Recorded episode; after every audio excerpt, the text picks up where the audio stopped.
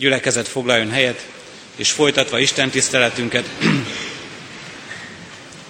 megkezdett 119. Zsoltárunknak harmadik és negyedik verseit énekeljük. A harmadik vers így kezdődik, Vaj, ha én oly boldoggá lehetnék, hogy járhatnék a te szent utaidban.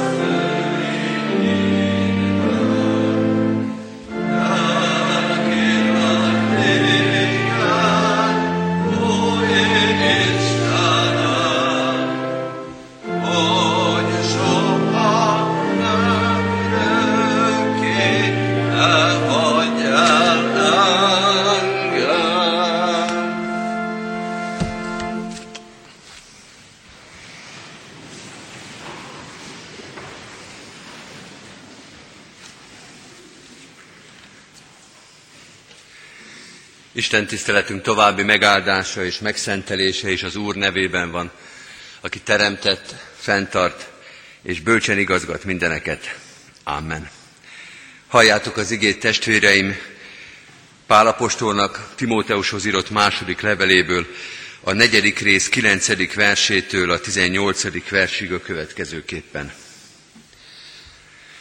Igyekez minél előbb hozzám jönni, mert Démász elhagyott engem, mivel ehhez a világhoz ragaszkodott, és elment Tesszalonikába, Crescens pedig Galiciába, Titus meg Dalmáciába. Egyedül Lukács van velem. Márkot vedd magad mellé, hozd el magaddal, mert használt veszem a szolgálatban. Tükikoszt elküldtem Efézusba. Köpenyemet, amelyet Troászban, Karposznál hagytam, hozd el, amikor jössz, hozd el a könyveket is, de főként a pergameneket Alexandros a rézműves sok rosszat követett el ellenem. Megfizet neki majd az Úr cselekedetei szerint. Te is őrizkedj tőle, mert igen hevesen ellenállt a mi beszédeinknek. Első védekezéskor senki sem volt mellettem, sőt mindenki elhagyott. Ne számítson ez bűneik közé. De az Úr mellém állt, és megerősített, hogy általam legyen teljessé az ige hirdetése, hogy a pogányok valamennyien meghallják azt, és megszabadultam az oroszlán szájából. Meg is szabadít engem az Úr minden gonosztól, és bevisz az ő mennyei országába. Övé a dicsőség, örökkön örökké. Amen. Isten tegye áldottá igének hallgatását és szívünk befogadását, hajtsuk meg fejünket imádságra. Urunk, valóban tiéd a dicsőség örökkön örökké. Add, hogy ezt mindig lássuk, mert a világ és a szemünk is homályos, és sokszor ebből a dicsőségből, a te szentségedből, a te jóságodból nem látunk semmit. Vagy ha látjuk is, de nem értjük, nem tudjuk a magunk életére alkalmazni, vagy nem merjük, vagy nincs a szívünkben az a reménység, hogy mindaz, amit olvasunk rólad, és amit hallunk, az ránk is igaz. Legyen a Te igéd világosság ebben a világban, amely nem csak a Te dicsőségedet világítja meg, hanem a mi életünket is, hogy milyen közel lehetünk hozzád, hogy bár távol voltunk, Te közel jöttél, megszólítottál, mellénk álltál, megerősítettél minket. Add, hogy ezt fölfedezzük a hétköznapjainkban, az életünkben, akkor, amikor a gyengeség, az erőtlenség, az emberi gyarlóság legyűr minket.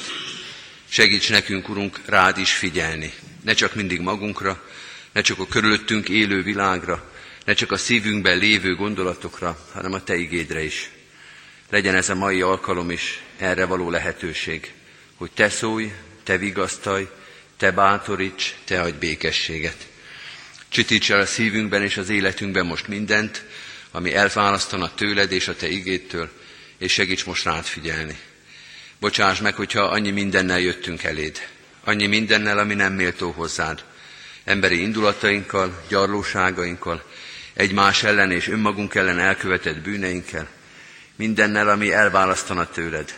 Segíts ezeket letenni, segíts ezeket a te kezedbe tenni, hogy te megbocsáthass, hogy te feloldozhass, hogy te megszabadíthass minket.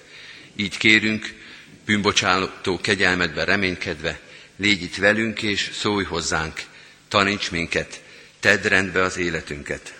Amen. Kedves testvérek, az a szentírásbeli rész, melynek alapján Isten szent lelkének segítségül hívásával üzenetét hirdetni kívánom közöttetek, írva található a már felolvasott bibliai részben, Pálapostolnak Timóteushoz írott második levelében, a negyedik rész 17. versében a következőképpen. De az Úr mellém állt, és megerősített, hogy általam legyen teljesé az ige hirdetése, hogy a pogányok valamennyien meghallják azt. Eddig Istennek írott igéje. Foglaljuk el a helyünket.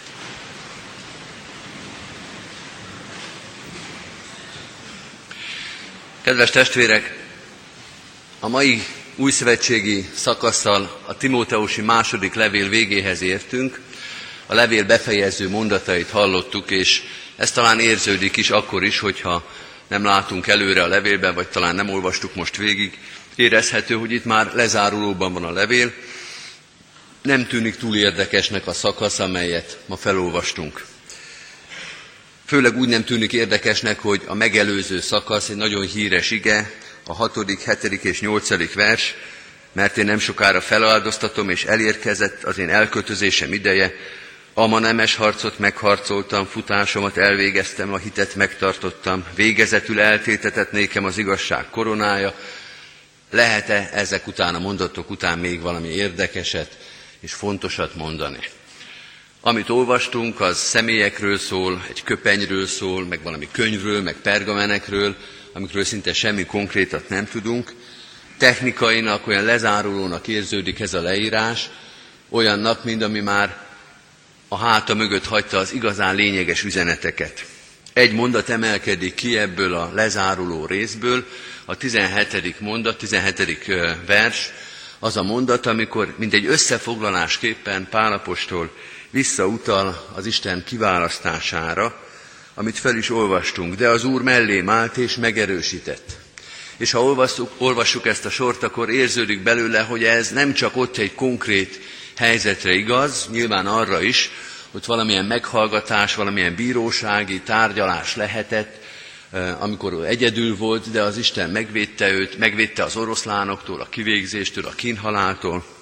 Tehát nem csak erre vonatkozik ez az összefoglaló mondat, hanem ha elolvasuk, akkor talán egész, a páli egész életre vonatkoztathatjuk. Az egész páli szolgálatot és ezt az emberi életet összefoglalja a felolvasott bibliai ige. Először is azt mondja, és érezzük, hogy itt többről van, mint egy, többről van szó, mint egy konkrét helyzetről, azt mondja, hogy Isten feladatra méltat bennünket. Isten feladatra méltat bennünket, egy kicsit talán éles a megfogalmazás, talán még az sem túlzás, ha azt mondjuk, hogy gőgösen hangzik ez, finomabban is fogalmazhatunk, érzékletesebben és árnyaltabban, Isten feladatot ad, és ezáltal megbecsül, ezáltal felemel, felértékel, nagy méltóságra emel minket. Mit is mond Pál? Az Úr mellém állt és megerősített, hogy általam legyen teljessé az ige hirdetése, hogy a pogányok valamennyien meghallják azt. Nem kis feladat, amiről itt Pál egy rövid mondatba beszámol. Az Isten igéjének a képviselete és az egész pogányság felé való meghirdetése. Isten mellém állt, megerősített, és nagy-nagy feladatot bízott rám. Érezhetjük, hogy itt nem csak páról van szó, hanem az egész keresztény egzisztenciáról, minden keresztény emberről. Isten igéjét képviselni ebben a világban. Amikor nekünk adja az ő igéjét, hogy hirdessük és képviseljük, akkor ezt mondja nekünk is. Melléd állok, megerősítelek, és rád bízom az én igémet, hogy a pogányok felé képviseld és hirdesd meg azt. Szinte ugyanaz a mozdulat sor látszik itt, mint Jézusnak a szőlő munkásokról szóló példázatában. Mellénk áll, megerősít, és feladatra hív. Aki már látott embervásáron otthagyott embereket, akiket nem hívtak dolgozni, akik nem kellettek, azok átérzik azt, amiről Pál itt beszél, hogy ez milyen nagy dolog. Hogy a gazda mellénk áll, megszólít minket, és azt mondja, hogy menj és dolgozz az én szőlőmbe. Én láttam ilyet, a 90-es évek elején a Moszkva tér ilyen nagy bosgással indult minden reggel, tele volt kelet-magyarországi, meg erdélyi vendégmunkásokkal, vagy fekete munkásokkal, és jöttek a nagy terepjárók, és vitték el a napszámosokat, a bérmunkásokat, vagy akkor inkább úgy mondták, hogy a fekete munkásokat. Nagy bosgással indult a nap, és nagy letargia és nagy szomorúság volt úgy tíz óra felé, mert már csak azok voltak ott, akik nem kellettek senkinek. Hogy ez milyen megalázó, hogy milyen fölöslegesen érzi ott magát az ember. Hogy hogy próbálja palástolni azt a csalódottságát, hogy aznap ő senkinek nem számított egy napszámnyit sem. Azt mondja Pál, az Úristen mellém állt, megszólított és elhívott, és nagy méltóságra emelt ezzel. Felismerjük-e magunkba ezeket az érzéseket? Tudjuk-e, hogy miről beszél Pál? Hogy milyen volt az, amikor az Úristen mellénk állt? Milyen érzés volt, amikor megerősített, és milyen érzés volt az, amikor megértettük, hogy mi az a feladat, amire elhívott? Jézusnak ez a példázata és a 2 Timóteus 4, amit felolvastunk, tulajdonképpen ugyanerről beszél. Hogy milyen az, amikor az Isten megszólít minket. Milyen az, amikor mellénk áll. Nem úgy áll mellénk, mint a smasszer. Az is mellénk tud állni. Az is egy jellemző érzés, amikor az embert átjárja a jeges félelem. Nem úgy áll mellénk, mint az ügyész. Nem úgy áll mellénk, mint a zsebtolvaj. Ezek is mind mellénk állnak. Úgy áll mellénk, mint a gazda, aki kenyeret ad, aki értelmet ad az életünknek. Ezt mondja Pál, Isten mellém állt, és értelmet adott az életemnek. De mond még valami mást is. Azt mondja, Istennek ez a viselkedése, egész lénye ellentétben áll a világgal, az emberi létünkkel és viszonyainkkal. Ellentétben áll az Isten viselkedése, velünk való viszonya azzal, ahogy a világ viszonyul hozzánk, ahogy az emberek vesznek körül minket. A 17. vers ezzel a de szócskával kezdődik. De az Úr mellém állt. Csak érdekesébképpen mondom, hogy a görögben is ugyanez a két betű szolgál erre a szóra, de. Ez olyan, mint egy hajtűkanyar ebben a történetben. Hogy idáig voltak ezek az emberi kis történetek, és most valami egészen másról fogunk beszélni, mert az Isten más. De mihez képest? A bevezetőben említettem, hogy ez a rész olyan érdektelennek tűnik, mindenféle emberek jönnek itt, van valamilyen Crescens, meg van egy Démász, meg van Alexandros, meg van Lukács. Ezek a mondatok emberi kapcsolatokra utalnak. Ilyenek, olyanok, semmilyenek. Hűség és elhagyás, Segítség és áskálódás van bennük. Behelyezhetjük mi is ezekbe a mondatokba a saját neveinket, akik körülvesznek minket. A családtagjainkat, a barátainkat, az ellenségeinket, a lelkipásztorainkat. Ki tudja, melyik csoportba illenek leginkább. Bele helyezhetjük magunkat Pálnak ebben a helyzetébe, és akkor azt mondja Pál, ezeket mind végig lehet gondolni, egy-egy mondatba tulajdonképpen le lehet írni, de az Isten az más. Az Isten nem olyan, mint az emberek, hogy hol hűséges, hol meg elhagy, hol segít, hol meg fúrja az életünket. Az Isten az más. Az Istenhez fűződő viszonyunk nem. Az Istennek a hozzánk fűződő viszonya, az nem hullámvasút, mondja Pálapostól. Nem ilyen, olyan, meg semmilyen, hanem stabil. A legteherbíróbb, az egyedül teherbíró és egyedül stabil és állandó viszony az egész világon.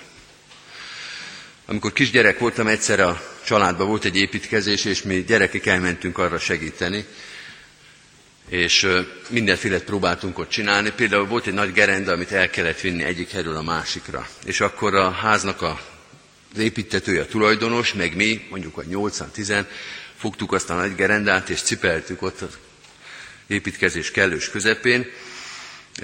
Nem tudom, mennyit segítettünk, csak arra emlékszem, hogy ahogy át kellett verekedni magunkat a sok-sok limlomon, meg valamilyen szűk átjáron, egyre másra morzsolódtak le a gyerekek, és akkor végén vettük észre, hogy a gerend az ugyanúgy megy tovább, annak az egy embernek a kezében, aki az egész házat épít, és az egész építkezést vezette. Hogy mi azt gondoltuk, hogy mi tizen visszük azt a gerendát, és vittük is, húztuk, vontuk, amennyire tudtuk, de amikor kiestünk, mert nem tudtunk átférni valami között, akkor látszott meg, hogy ezt a gerendát tulajdonképpen egy ember viszi. Az a gerenda azért megy, mert az a felnőtt ember viszi. És mi is ott voltunk valahol körülötte, segítettük, vagy rontottuk a munka minőségét, de igazából a dolog azért működött, mert az az egy felnőtt, az a nagyon erős, nagy felnőtt, az vitte, az a kezébe tartotta velünk együtt, és bizonyára ellenünkre is.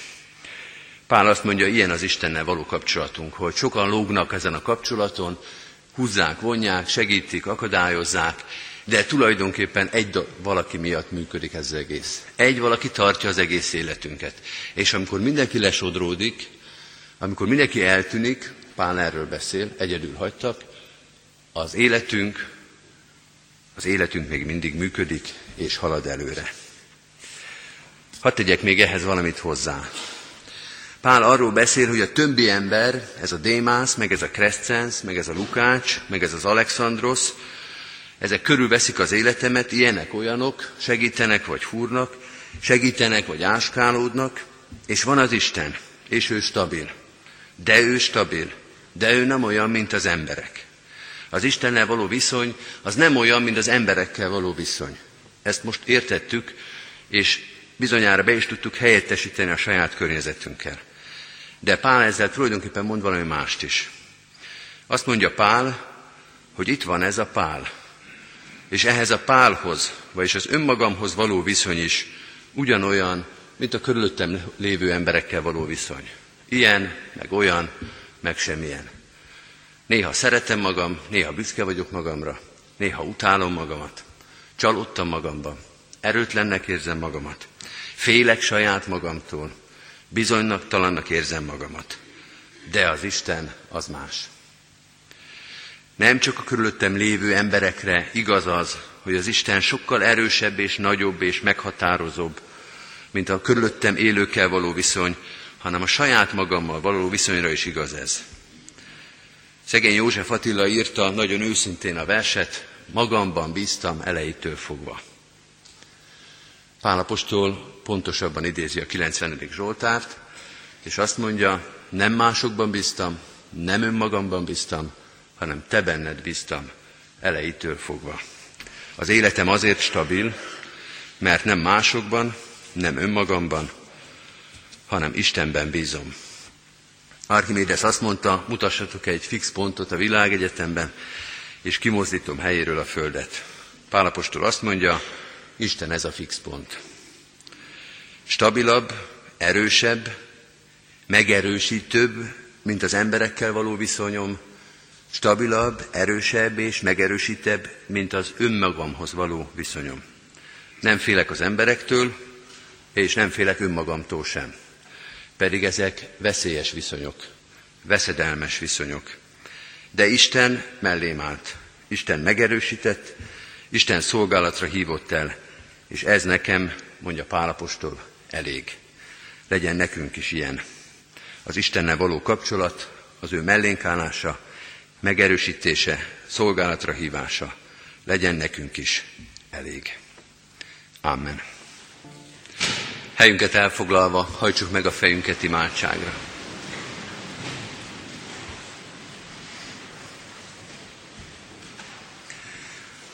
Mennyei atyánk, segíts nekünk, hogy elég legyen a te kegyelmed. Elég legyen egész életünkre, válasz legyen és biztatás. Mert sokszor olyan elégtelen ez az élet. Annyi fájdalom, annyi szomorúság, annyi sértés van benne. Annyi minden terhet hordozunk, és nincs hova letennünk, és nincs kinek elmondanunk. Ha te meg nem hallgatsz minket, és nem adsz nekünk békességet, bizony egész életünk ebben a szomorúságban és elégtelenségben telik. Köszönjük, hogy mellénk álltál, hogy megerősítettél a külvilággal, az emberekkel és önmagunkkal szemben is, a saját kísértéseinkkel és mások bántásaival szemben is. Erősíts meg minket, hogy meg tudjunk bocsátani, hogy meg tudjunk engesztelődni, hogy bocsánatot tudjunk kérni, hogy rendezni tudjuk emberi kapcsolatainkat. Segíts nekünk, mert a Te segítséged nélkül csak növeljük a fájdalmat és a szomorúságot. Segíts, hogy rá tudjunk figyelni. Így kérünk, legyen a Te igéd világosság, vezetés, erő a számunkra, hogy erősíteni tudjuk azokat, akik körülöttünk élnek. Mert sok erőtlenség van ebben a világban, sok fájdalom és szomorúság, sok hiány és nélkülözés, és sokszor olyan tehetetlenül nézzük mindezt. Annyira kevés az erőnk, és annyira nem tudjuk, hogy mit is kellene mondanunk és tennünk. Te adj nekünk ilyenkor jó tanácsot, erősítést, igazi szolgálatokat. Ezzel a hittel és reménységgel könyörgünk a ránk bízottakért, a szeretteinkért. Most először is imádkozunk az im- a gyászolóinkért, azokért, akik koporsó mellett kellett, hogy megálljanak, akik szeretteiket gyászolják, azokért, akiknek a szívében fájdalom és szomorúság van. Urunk, Te látod a fájdalmainkat, ismered a szívünk minden keservét, nyugtalanságát, a sebeinket, a könnyeinket, számon tartod minden fájdalmunkat. Állj mellettünk ezekben a pillanatokban. Erősíts, vigasztalj és bátoríts. Mutasd meg, hogy a Te erőd mindenre elég. Hogy Te ott is erőt, életet, tovább lépést tudsz adni, ahol mi úgy érezzük mindennek vége. Ahol emberi erőink és lehetőségeink véget érnek. Te ott is Úr vagy, mindenható és hatalmas. Segíts nekünk ezekben a vert helyzetekben is Te belét kapaszkodni. Könyörgünk a betegeinkért, a műtétre készülőkért, a kórházban lévőkért. Imádkozunk azokért, akik az elmúlt napokat, heteket, talán éveket is betegágyon töltik és töltötték. Te adj nekik reménységet a gyógyulásra, a teljességre, adj békességet és reménységet a szívükbe. Könyörgünk azokért, akik életükben szomorúság, békétlenség, szeretetlenség vagy magány van, akik az életnek nehéz terheit hordozzák. Hiszük, Urunk, hogy ha mi nem is látunk mindent, Te látsz és ismersz minden fájdalmat, minden hátratételt, minden szomorúságot. Légy ott vigasztaló lelkeddel, és állítsd a szenvedők mellé a Te angyalaidat, elküldött testvéreinket, akik segíthetnek azoknak, akik az élet nehéz terheit hordozzák. Könyörgünk az erősekért is, a szolgálatot vállalókért, a mások terhét hordozókért. Urunk, hiszünk, hogy minden jó szolgálat tőled van. Tőled várjuk az, az alkalmasságot, az engedelmes szívet, az alázatot is. Erősíts minket az engedelmességre, a Krisztus követésre. Imádkozunk gyülekezetünkért, annak minden szolgálatáért, lehetőségért. Könyörgünk városunkért, országunkért és nemzetünkért, az egész emberiségért. Urunk, Te adj békességet, szeretetet, egymásra való odafigyelést, egymás elfogadását. Jézus Krisztusért, a világ uráért, ami megváltunkért kérünk, hallgass meg és segíts meg minket. Amen. Most vigyük egyen-egyenként is Isten elé imádságainkat. Amen. Fennállva és együtt mondjuk el az Úrtól tanult imádságot. Mi, Atyánk, aki a mennyekben vagy, szenteltessék meg a Te neved. Jöjjön el a Te országod. Legyen meg a Te akaratod, amint a mennyben, úgy a földön is. Minden napi kenyerünket add meg nékünk ma, és bocsáss meg védkeinket, miképpen mi is megbocsátunk az ellenünk védkezőknek. És ne vigy minket kísértésbe, de szabadíts meg a gonosztól, mert tiéd az ország, a hatalom és a dicsőség mind örökké. Amen. Testvéreim, hirdetem az adakozást is, a ige szavával, hálával áldozál az Úrnak, és teljesítsd a felségesnek tett fogadásidat. Mindezek után Istennek népe áldjon meg tégedet az Úr, és őrizzen meg tégedet. Világosítsa meg az Úr az ő orcáját, te rajtad, és könyörüljön te rajtad. Fordítsa az Úr az ő orcáját, te reád, és adjon békességet néked. Amen.